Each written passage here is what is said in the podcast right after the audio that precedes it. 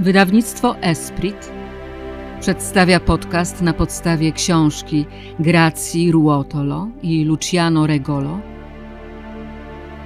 Święty w mojej rodzinie. Życie księdza Dolindo Ruotolo we wspomnieniach jego bratanicy. Przekład ksiądz profesor Robert Skrzypczak. Moja relacja ze stryjem pogłębiła się w okresie poprzedzającym II wojnę światową. Gdy miałam 13-14 lat i na Neapol zaczęły spadać bomby, wycofaliśmy się do pewnej mieściny w rejonie Benevento, gdzie poznaliśmy panią Meole, która wciąż opowiadała z entuzjazmem o swojej parafii świętej Gertrudy, znajdującej się niedaleko kościoła księdza Dolindo. Po wojnie również zaczęłam tam chodzić, a po drodze zaglądałam do ojca Dolindo. Ileż odbyliśmy spowiedzi, rozmów twarzą w twarz. Prosiłam go o radę w chwilach niepokoju, lęku, zmartwienia. Jak wielu młodych miałam sporo problemów. Odczuwałam złość, zamęt, zdenerwowanie, lecz gdy tylko znajdowałam się przy nim, od razu spływał na mnie wielki spokój. Nieraz mu mówiłam, Doli, ale jestem wściekła, a on odpowiadał, zaraz wyrwę sobie wszystkie włosy z głowy i zaczynał udawać, że to robi, choć jego głowa była wygolona niemal do zera. I dodawał, skąd te nerwy? Wiesz, moja córko, nerwy nie przydadzą się nawet do usmażenia pulpetów. I wszystko kończyło się śmiechem. Potem udzielał mi szczególnego błogosławieństwa, przyzywając moc Bożą i prosząc o wstawiennictwo wszystkich świętych. Za każdym razem kończył Bądź spokojna, umieściłem cię pod płaszczem Matki Bożej. Ona cię będzie zawsze ochraniać. Gdy zachodziła potrzeba pomodlenia się w jakiejś intencji, wzywał cały raj. Wstawał, za każdym wezwaniem kreślił mi znak krzyża na czole i przywoływał jednego po drugim wszystkich członków niebiańskiego orszaku. O mocy Boga Ojca, o mocy Ducha Świętego, o mocy Chrystusa, o mocy Trójcy Przenajświętszej, o mocy Najświętszego Sakramentu, o mocy Najświętszej Maryi Panny. I tak dalej, aż wymieniał wszystkich archaniołów i najważniejszych świętych. W latach młodości zaczęłam wsłuchiwać się we wszystkie przemówienia i homilie księdza Dolindo z o wiele większym zainteresowaniem. Czytałam też wszystko, co napisał. Dla mnie osobiście wypisał własnoręcznie około piętnastu obrazków z przesłaniem. Robił to nie tylko dla najbliższych dzieci duchowych, ale i dla dusz, które widział, że są w potrzebie. To była jego stała praktyka kapłańska. Mówiło się wręcz o jego apostolstwie obrazków. Każdego wieczoru siadał w ławce w głębi kościoła i po dłuższym skupieniu modlitewnym brał się za wypisywanie na odwrocie obrazków przesłań dla ludzi. Były to słowa podpowiadane mu dla poszczególnych osób przez Jezusa lub Maryję w formie wewnętrznej lokucji. Wiele z tych słów z czasem okazało się proroczymi. Pewnego razu ksiądz Salvatore La Rovere Poprosił księdza Dolindo o trochę obrazków, by je zawieźć do klasztoru klauzurowego, w którym czterdzieści sióstr pragnęło dostać jakąś pamiątkę od niego. By spełnić ich prośbę, choć nie znał żadnej z zakonnic, mój stryj napisał dla każdej na odwrocie obrazków jakąś myśl, jak zwykle pochodzącą z Bożej inspiracji. Były to konkretne przesłania przeznaczone dla konkretnych sióstr w zależności od ról odgrywanych w klasztorze. Od furtianki do kucharki, do zajmującej się odzieżą, do wesołej, do smutnej, do żarliwej, do najbardziej cierpiącej. Po zapisaniu na odwrocie czterdziestu obrazków, nawet dobór obrazków okaże się istotny, ksiądz Dolindo nazajutrz rano powiedział księdzu Salvatore, by ten zawiózł je dla aniołeczków i by wręczył je przełożonej, a ta niech rozda je siostrom, na chybił trafił. Okazało się, że każdy obrazek trafił do właściwej siostry i że słowa umieszczone na odwrocie odpowiadały potrzebom każdej z nich. Ich radość była nie do opisania. A propos sióstr, przychodzi mi na myśl inny ciekawy przypadek. W centrum Neapolu była pewna szkoła prowadzona przez zakonnicę. Zapadła decyzja o przeniesieniu jej gdzie indziej i w trakcie przeprowadzki w starym miejscu pozostały jedynie siostry zajmujące się kuchnią. Gdy zobaczyły księdza Dolindo, spytały go, czy rzeczywiście powinny stamtąd odejść. Mój stryj, któremu nie podobały się pytania o przyszłość, zwykle mawiał wszystko w ręku Boga i tylko On wie. Wstrzymywał się z odpowiedzią. Jedna z sióstr nalegała. Zadajemy ci tylko pytanie, bo nie wiemy, jak sobie radzić z tą szkołą, czy zrobić zapasy, czy już niczego nie kupować. Ksiądz Dolindo spojrzał na nią łagodnie i odparł. Róbcie zakupy jak zwykle, bo nigdzie stąd nie pójdziecie. Naprawdę możemy kupować jak zwykle? Nawet ziemniaki? Ksiądz Dolindo przytaknął, śmiejąc się. Siostry nabrały takiej ufności w Panu, że oprócz zwykłych sprawunków zamówiły całą ciężarówkę ziemniaków i nie spakowały niczego do przeprowadzki. Niebawem odkryto poważne usterki w konstrukcji nowej szkoły i uczniowie musieli powrócić z pośpiechem do budynku, w którym pozostały jedynie siostry z kuchni z solidnie zaopatrzoną spiżarnią. Ksiądz Dolindo przykładał się bardzo do budzenia sumień poprzez spowiedź. Gdy ktoś przychodził z ciężkimi grzechami, mój stryj już wiedział wszystko. Przenikał serce, o nic nie pytając. Gdy penitent opowiadał swe grzechy, ksiądz Dolindo gorzko płakał na myśl o bólu zadanym Jezusowi. Następnie brał tego człowieka w ramiona i przytulał go z miłością, mówiąc Widzisz, jaki jesteś dobry? Nie wiem, być może nawet nie umiałbym wyznać wszystkich grzechów z taką śmiałością jak ty.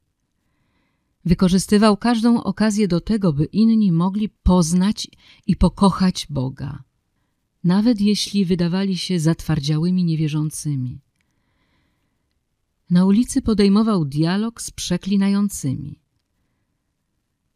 Zatrzymywał się nieraz przed kioskiem, by pogadać z tymi, którzy przychodzili kupić gazety.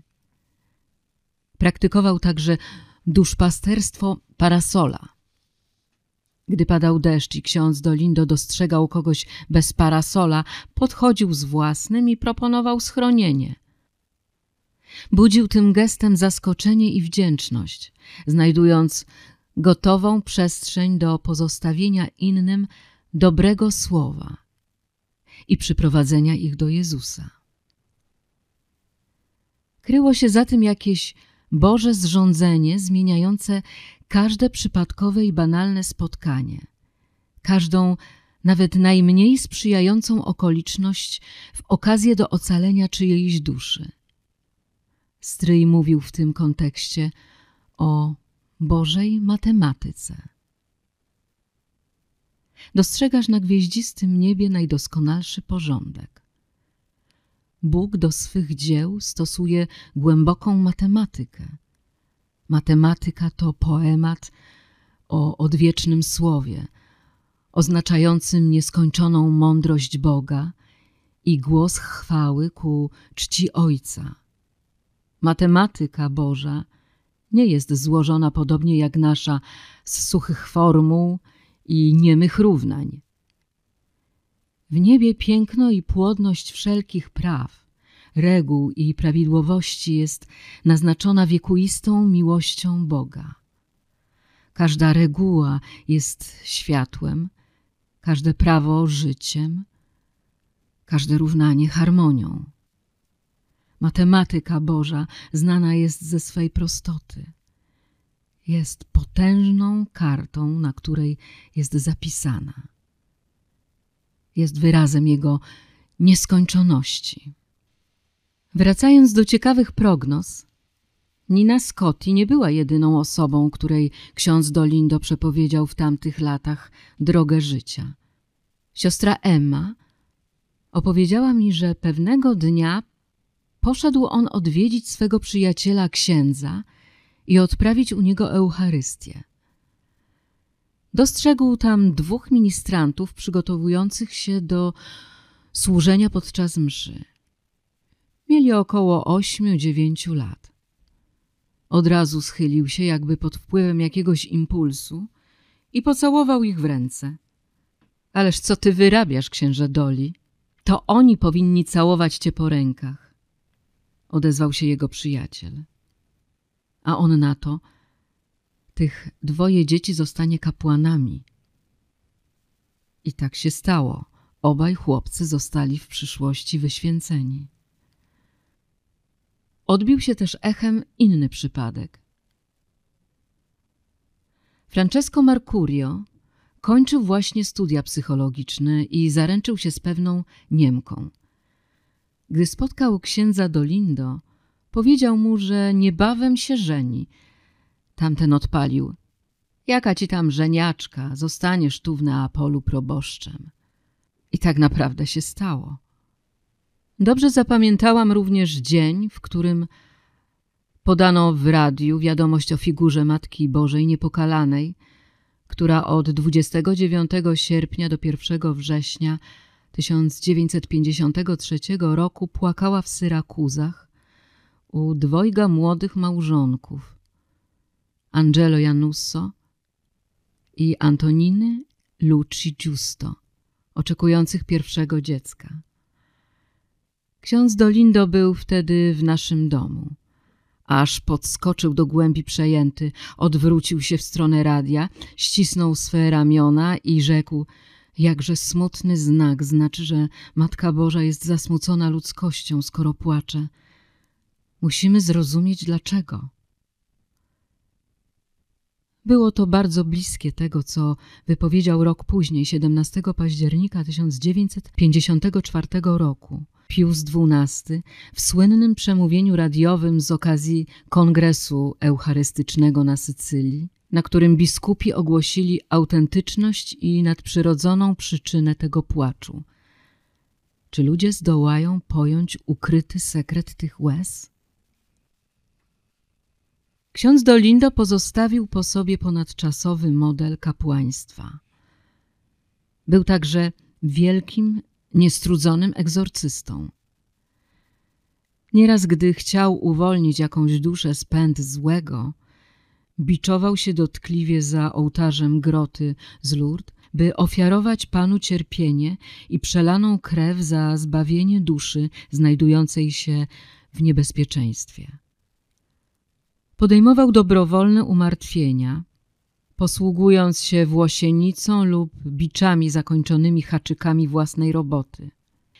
Wieczorem w kaplicy często dało się słyszeć jęki i odgłosy podejmowanych przez mego stryja umartwień. Walka z szatanem była dla niego zawsze ściśle powiązana z miłością do Jezusa i synowskim zaufaniem, z jakim nieustannie powierzał się Matce Niebieskiej, niewieście obleczonej w słońce, która swym bezwarunkowym zawierzeniem się Bożym planom wprawiła w popłoch diabła. Ksiądz Dolindo wielokrotnie zwierzał się innym kapłanom oraz mojemu ojcu, że diabły zrzucały go z łóżka na ziemię i biły.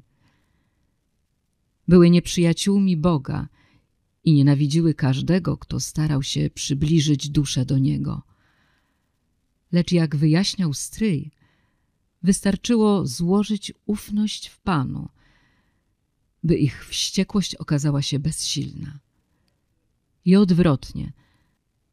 Nieufność Bogu, brak miłości do Niego albo też nadmierna miłość do siebie czynią człowieka bardziej podatnym na sidła szatańskie.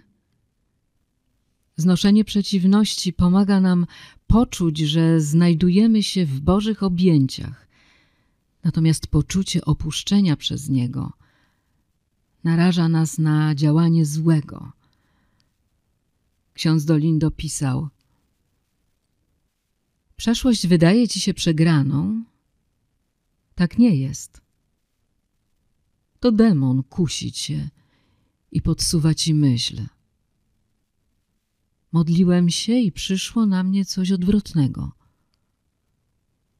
Modlę się i staram się postępować z wiarą, a mam wrażenie ściągania na siebie nieszczęścia. Wydaje ci się, że Bóg cię opuścił i cię nie wysłuchał? Tak nie jest. I tak nie było. W niebie przekonasz się, że wszystko to było miłosiernym działaniem Boga na korzyść Twoich bliskich, na Twoją korzyść. Nie analizuj więcej w najdrobniejszych szczegółach każdej bolesnej sytuacji.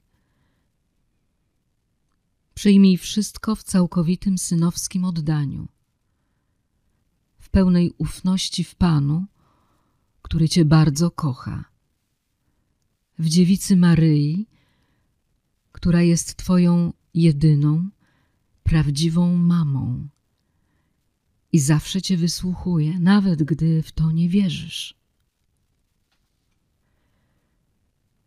Przemyślałam sobie te słowa księdza Dolindo, wsłuchując się w przemówienie papieża Franciszka na uroczystość zesłania Ducha Świętego 31 maja 2020 roku. Ojciec Święty wskazał na trzech wielkich wrogów odrodzenia i nadziei: narcyzm, ofiarnictwo i pesymizm. Wszystkie one wyjaławiają i podają w wątpliwość sens darowania siebie innym. Czym cieszą złego? Ksiądz Dolindo namacalnie doświadczał obecności diabła, podobnie jak i bytów niebieskich. Pewnego razu poszedł pobłogosławić mieszkanie przy ulicy Tribunali Wsparcia Napoli. Mówiło się, że ten bardzo stary budynek jest nawiedzony przez demona, lecz po wejściu do środka mój stryj poczuł coś w rodzaju zapachu świętości, szczególnego posiewu łaski. Gdy wraz z towarzyszącą mu Enziną Czerwo dotarł do drzwi mieszkania, do którego zaprosiła go mieszkająca tam wraz z córką kobieta, nagle jakaś niewidzialna siła uderzyła go w klatkę piersiową. O mało nie spadł ze schodów. Kręciło mu się w głowie. A więc diabeł tam był. W mieszkaniu jednak ksiądz Dolindo poczuł na nowo, jak opada na niego jakiś niebiański zapach, dochodzący szczególnie z za ściany jednego z pokoi. Ogarniała ich jakaś mroczna, ale zarazem niebiańska obecność. Zaczęli szukać przyczyny i odkryli, że w mieszkaniu obok żył kiedyś i prowadził swoją działalność apostolską jezuita święty Franciszek de Geromino. Ksiądz Dolindo poprosił o pomoc tego właśnie świętego, by uwolnić dom i jego mieszkańców od wpływów diabelskich. I obrzęd się powiódł. Enzina Czerwo, która często towarzyszyła memu stryjowi w egzorcyzmach, opowiedziała mi zabawną historię. Ksiądz Dolindo miał nawyk nazywania wszystkich z czułością aniołeczkami. Zdarzyło mu się nazwać tak dziewczynę opanowaną przez diabła. Szybko się jednak poprawił. Aniołeczek, owszem, ale z rogami. Szczególnym szacunkiem darzył go ojciec Vincenzo Cuomo, kapłan z archidiecezji neapolitańskiej – słynny proboszcz parafii Nostra Signora di Lourdes, zmarły w opinii świętości 18 lipca 2009 roku w wieku 86 lat. Zaliczał się on do grona duchowych dzieci mego stryja. Sam mi opowiedział, jak to w młodości wybrał się do ojca Pio z Pietrelciny, by zapytać, czy powinien poprosić księdza Dolindo o kierownictwo duchowe. Lecz zanim otworzył usta, usłyszał od przyszłego świętego z Gargano Wy z Neapolu, po co wy przychodzicie do mnie, skoro macie wielkiego świętego ojca Dolindo? Ojciec Cuomo przechowywał na widoku w swoim kościele innymi krucyfiks wykonany własnoręcznie przez księdza Dolindo oraz maleńką figurkę niepokalanej z Lourdes, którą tamten mu podarował. Podobnie jak jego duchowy mistrz był przez ponad 25 lat egzorcystą w Neapolu i podczas obrzędów uwolnienia przyzywał ojca Pio z Pietrelciny oraz księdza Dolindo, zwłaszcza w szczególnie trudnych przypadkach. Pewnego razu poszedł odprawić mszę świętą w intencji księdza Dolindo i podczas homilii opowiedział o swym spotkaniu z bardzo niespokojną, opętaną dziewczyną. Wrzeszczała, podnosiła ławki i usiłowała nimi rzucać. Ojciec Kłomo wciąż się modlił, lecz w obliczu tej niepowstrzymanej nawałnicy zaczął się zniechęcać. Postanowił zatem najpierw przyzywać ojca Pio, prosząc, by tamten złapał dziewczynę za ręce. W tej samej chwili jej prawa ręka opadła bezwładnie wzdłuż ciała lecz drugą opętana nadal przewracała ławki i inne przedmioty. To też kapłan wezwał księdza Dolindo. Zatrzymaj jej drugą rękę. Również i tym razem jakaś niewidzialna siła wstrzymała kończynę dziewczyny. Udało się w pełni uwolnić opętaną. Po powrocie do przytomności dziewczyna opowiedziała, że zobaczyła przy sobie zakonnika, który zadziałał potężną siłą. Tamtego poznałam. To był ojciec Pio, lecz nagle zjawił się inny w czarnej sutannie. Maleńki, maleńki, który mnie skrępował. Kto to był i skąd się wziął? Ojciec Cuomo dostał więc potwierdzenie zdecydowanej interwencji księdza Dolindo i nieprzerwanej duchowej współpracy swego mistrza z ojcem Pio, który jak opowiadali bracia San Giovanni Rotondo, za życia mawiał o tamtym Najświętsza Trójca mieszka w jego sercu. Ojciec Cuomo przechowywał wiele cennych wspomnień o mym stryju. W każdy piątek między dwunastą a trzynastą schodził z Capodicino ku centrum – by się u niego wyspowiadać. Opowiadał mi. Gdy kończyliśmy, chciał się również i on wyspowiadać u mnie. Mówił w dialekcie. Kochany teraz trochę zupy także dla mnie. Według ojca Cuomo tym, co najbardziej wspomagało księdza Dolindo w walce z diabłem, była pokuta. Podejmowane przez niego wyrzeczenia i czyny charytatywne – osłabiały nieprzyjaciela Boga oraz dźwigały, a nieraz wręcz uwalniały opętanych. Ksiądz Dolindo był niedościgły w praktykowaniu pokuty. Wyrzekał się jedzenia, w godzinach nocnych rezygnował ze spoczynku. Sam też przysparzał sobie cierpienia. Po śmierci księdza Dolindo ojciec Cuomo czuł wsparcie z jego strony i zachęcał innych, by go przywoływali.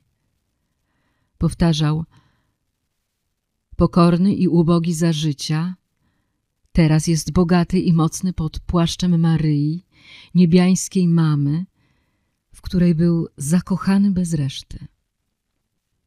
Z powodu ciężkiej postaci choroby zwyrodnieniowej stawów, stryj z wiekiem coraz bardziej się pochylał, aż w końcu chodził praktycznie zgięty w pół, a mimo to wciąż nosił na ramieniu czarną materiałową torbę – jedną z tych, które sam robił, wypełnioną kamieniami. Mówił o tym rajskie perły albo biżuteria dla nieba. Ciężar ten był innym rodzajem umartwienia dla Boga i dla bliźniego. Jednego razu spostrzegł go z tym ładunkiem pewien młodzieniec i zaproponował – Ojcze, daj mi tę torbę, poniosę ją. Ksiądz Dolindo odparł – Ależ nie, aniołeczku, jest bardzo lekka, zobacz. Zawiesił ją chłopakowi na ramieniu, a ten stwierdził, że rzeczywiście nie jest ciężka. Pozdrowił zatem księdza, zamierzając iść w przeciwnym kierunku. Zaledwie się odwrócił, usłyszał łoskot. Ksiądz Dolindo potknął się. Młodzieniec rzucił mu się na pomoc i zobaczył, że z torby wysypały się spore kamienie. Spojrzał zszokowany i zapytał, jakże to ojcze, przecież była taka lekka. Już w latach czterdziestych rozniosła się pogłoska o cudach dziejących się dzięki modlitwie księdza Dolindo. Głośno było o kobiecie, której z powodu ciężkiej choroby usunięto narządy rodne. Gdy jej się polepszyło, poszła do księdza Dolindo, płacząc z rozpaczy, ponieważ była młodą mężatką, a nie mogła już marzyć o potomstwie. Pochylony na fotelu, stryj nagle wstał i powiedział – będziesz mieć dziecko. Poprosił, by pomodliła się także za niego i się pożegnali. Po kilku miesiącach jej brzuch był już spory i prowadzący ją lekarz chciał ją wysłać na badania, by zorientować się w sytuacji i zaplanować nową operację, przekonany, że choroba wróciła. Kobieta tymczasem udała się do księdza Dolindo, który ją zapewnił. Nie pozwól się dotknąć, bowiem to życie w tobie wzrasta. Jeśli poddasz się operacji, dziecko umrze. Następnie pobłogosławił jej brzuch i nachylając się w jego stronę wyszeptał Masz się urodzić, nie sprawiając bólu twojej matce. I potem masz być święty. Cała rodzina, ta kobieta, jej mąż i synek, który przyszedł na świat w dobrym zdrowiu, latami przychodziła razem na msze i wszyscy znaliśmy ich historię. Jest wiele mam, które łaskę macierzyństwa zawdzięczają modlitwom księdza Dolindo. Pewna kobieta, która miała już za sobą osiem czy dziewięć poronień i której lekarze odradzili kolejne ciąże, bowiem mogłyby być dla niej groźne, poszła do mego stryja i opowiedziała mu o tym werdykcie.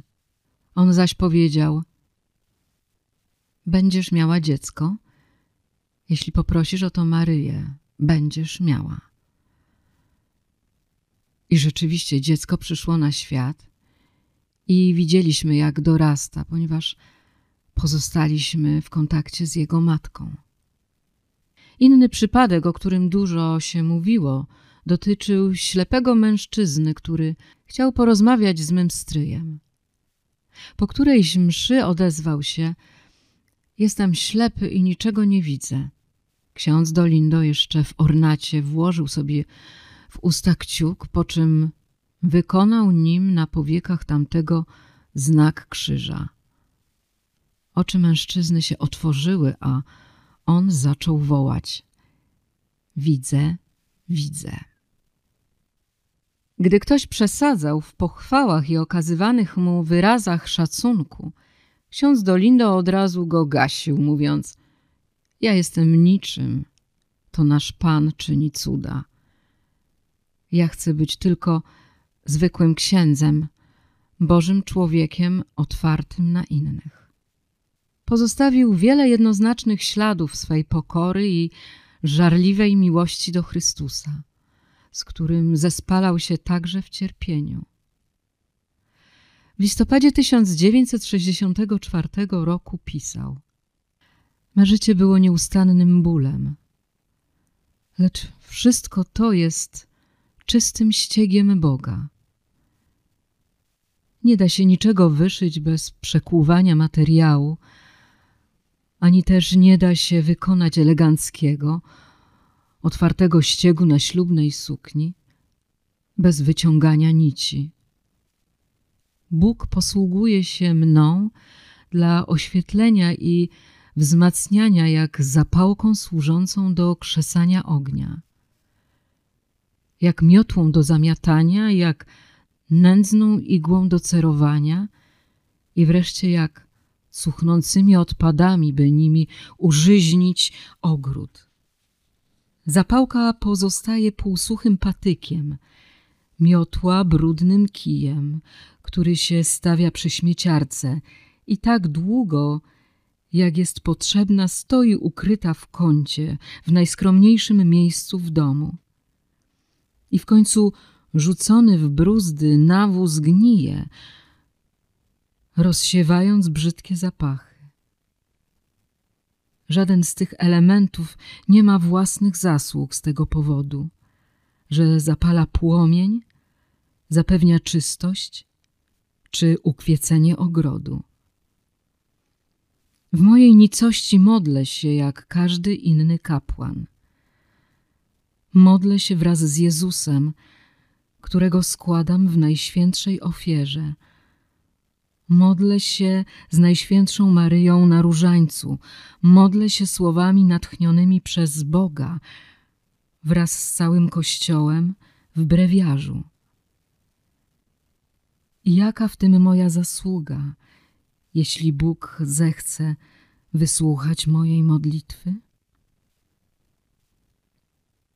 W apostolstwie druku spoczywa opasła dokumentacja o łaskach i cudach zdziałanych przez Boga za pośrednictwem księdza Dolindo.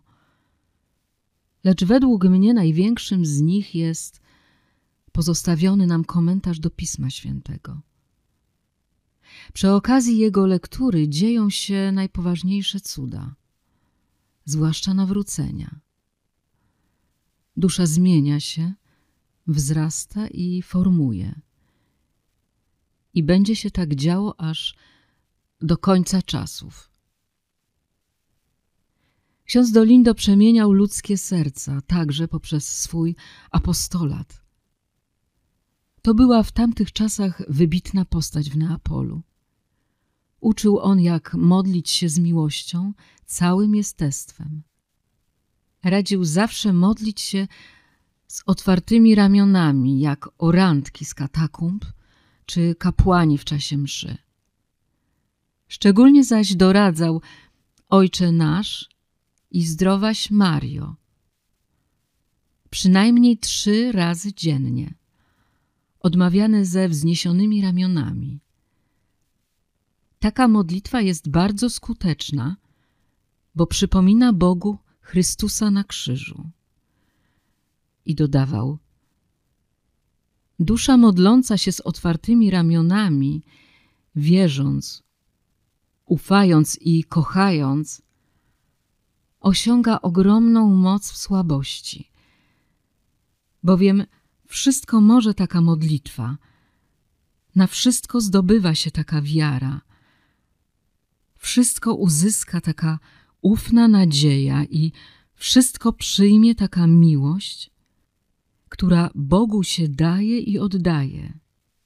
Jak kotwica utrzymuje statek na wzburzonych falach, tak modlitwa podtrzymuje duszę pośród ludzkich wydarzeń i zapewnia jej oparcie w ferworze życiowych burz. Każda prawdziwa modlitwa powinna iść w parze z wyznaniem miłości Jezusowi. Ksiądz Dolindo wyjaśniał Laurze de Rosis, jeśli powiesz, mój drogi Jezu, jesteś piękny. O Jezu, kocham Cię. To już jest medytacją. Podpowiadał jej, że miłość do Jezusa, o ile jest autentyczna, wznosi duszę do nieba. Nakłaniał swe duchowe dzieci, by doświadczały, w jakim stopniu raj może być miejscem radości i życia bez końca, miejscem, do którego każdy może dotrzeć, ufając Bogu i powierzając się Jego woli. Zapamiętałam historię Claudii Folieri.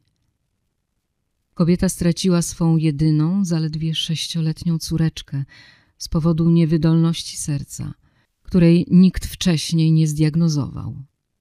Wieczorem jak zwykle dziewczynka poszła do łóżka, zaś nazajutrz rano obudził ją ostry ból. Lekarze, którzy przybyli niebawem, orzekli, że nie da się nic zrobić i mała jakiś czas później zmarła, pozostawiając niebywałe, jak na swój wiek, świadectwo wiary. Ofiarowała każde swe cierpienie Jezusowi ukrzyżowanemu, starając się pocieszać rodziców i za wszelką cenę ukryć przed nimi dolegliwości. Matka jednakże w chwili jej śmierci była przeszyta bólem. Nie chciała słyszeć ani o kościele, ani o mszy. Pewnego razu serdeczna przyjaciółka kobiety opowiedziała jej o boleściwej matce u stóp krzyża i namówiła ją, by poszły razem do kościoła. Ksiądz Dolindo, który nie wiedział o żałobie Klaudii, zaledwie ją ujrzał, podszedł a ponieważ kobieta nie umiała powstrzymać łez, zapytał: Czemu płaczesz? Nie wiesz, jakie miejsce przypadło twojej córce w raju? Jest blisko Jezusa, jest promienna, przeszczęśliwa. Osiągnęła najwyższy stopień chwały, bo potrafiła ofiarować własne cierpienie za innych. Nie mógł wiedzieć, jak heroicznie dziewczynka przyjmowała fizyczny ból. Matka zszokowana padła na ziemię, szlochając. To był wyzwalający płacz. Uspokoiła się, przylgnęła całym sercem do Boga i osobiście zaangażowała się w niesienie pomocy potrzebującym.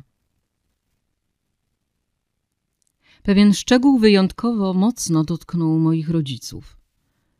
Gdy ksiądz Dolindo dowiadywał się, że ktoś znosi ciężkie strapienia, podobne do tych, jakich doświadczyła wspomniana matka, od razu wczuwał się w przygnębienie takiej osoby oraz jej duchowy głód i w chwili rozdawania komunii świętej wkładał takiemu człowiekowi w usta nie tylko jedną, ale trzy bądź cztery hostie. Nie potrzebował niczyich wyjaśnień. Sam wiedział, że ta osoba potrzebuje mocniejszego i natychmiastowego spotkania z Jezusem i nasycenia obolałej duszy chlebem życia. Okazywał szczególną serdeczność rodzicom, którzy stracili dzieci. Zapamiętałam przypadek ojca i matki pewnego młodzieńca, który popełnił samobójstwo w Rzymie, rzucając się w dół z łuku w Koloseum. Za pośrednictwem bliskiego przyjaciela, aktora Carlo Campaniniego, zwrócili się do księdza Dolindo. Ten im odpisał. Jeśli ten młody człowiek, ogarnięty przez nieznane zło, Wierzył, że uwolni się od niego, podejmując ten pochopny gest. Nie zapomnijcie, że był tam Jezus, by przyjąć go w swe miłosierne ramiona. Tak jak wy w chwili zagrożenia macie strażaków rozciągających prezent, podobnie i w tamtym momencie czekał na niego Jezus. Módlcie się za niego. Błogosławię wam. Po jakimś czasie otrzymali oni zadziwiające potwierdzenie tych słów. Gościli akurat pewnego australijskiego seminarzystę. Spotkał on przypadkowo swego znajomego księdza z Kanady i w rozmowie opowiedział mu o dotkliwym bólu, jakiego doświadczyli podejmujący go ludzie w związku ze śmiercią syna. Tamten ksiądz był wyraźnie zaskoczony, bowiem gdy zwiedzał koloseum, był świadkiem, jak pewien chłopak spadł z łuku. Podbiegł do niego, by udzielić mu rozgrzeszenia, akurat w chwili, gdy tamten wydawał ostatnie tchnienie. Czy mogła to być ta sama osoba? Wszystko się zgadzało. Data, godzina, wygląd chłopaka. Jak zapewnił ksiądz Dolindo, Jezus przyjął go w ramiona dzięki udzielonemu mu przez Bożego sługę sakramentowi. Więcej w książce Gracji Ruotolo i Luciano Regolo. Święty w mojej rodzinie. Życie księdza Dolindo Ruotolo we wspomnieniach jego bratanicy. Wydawnictwo Esprit.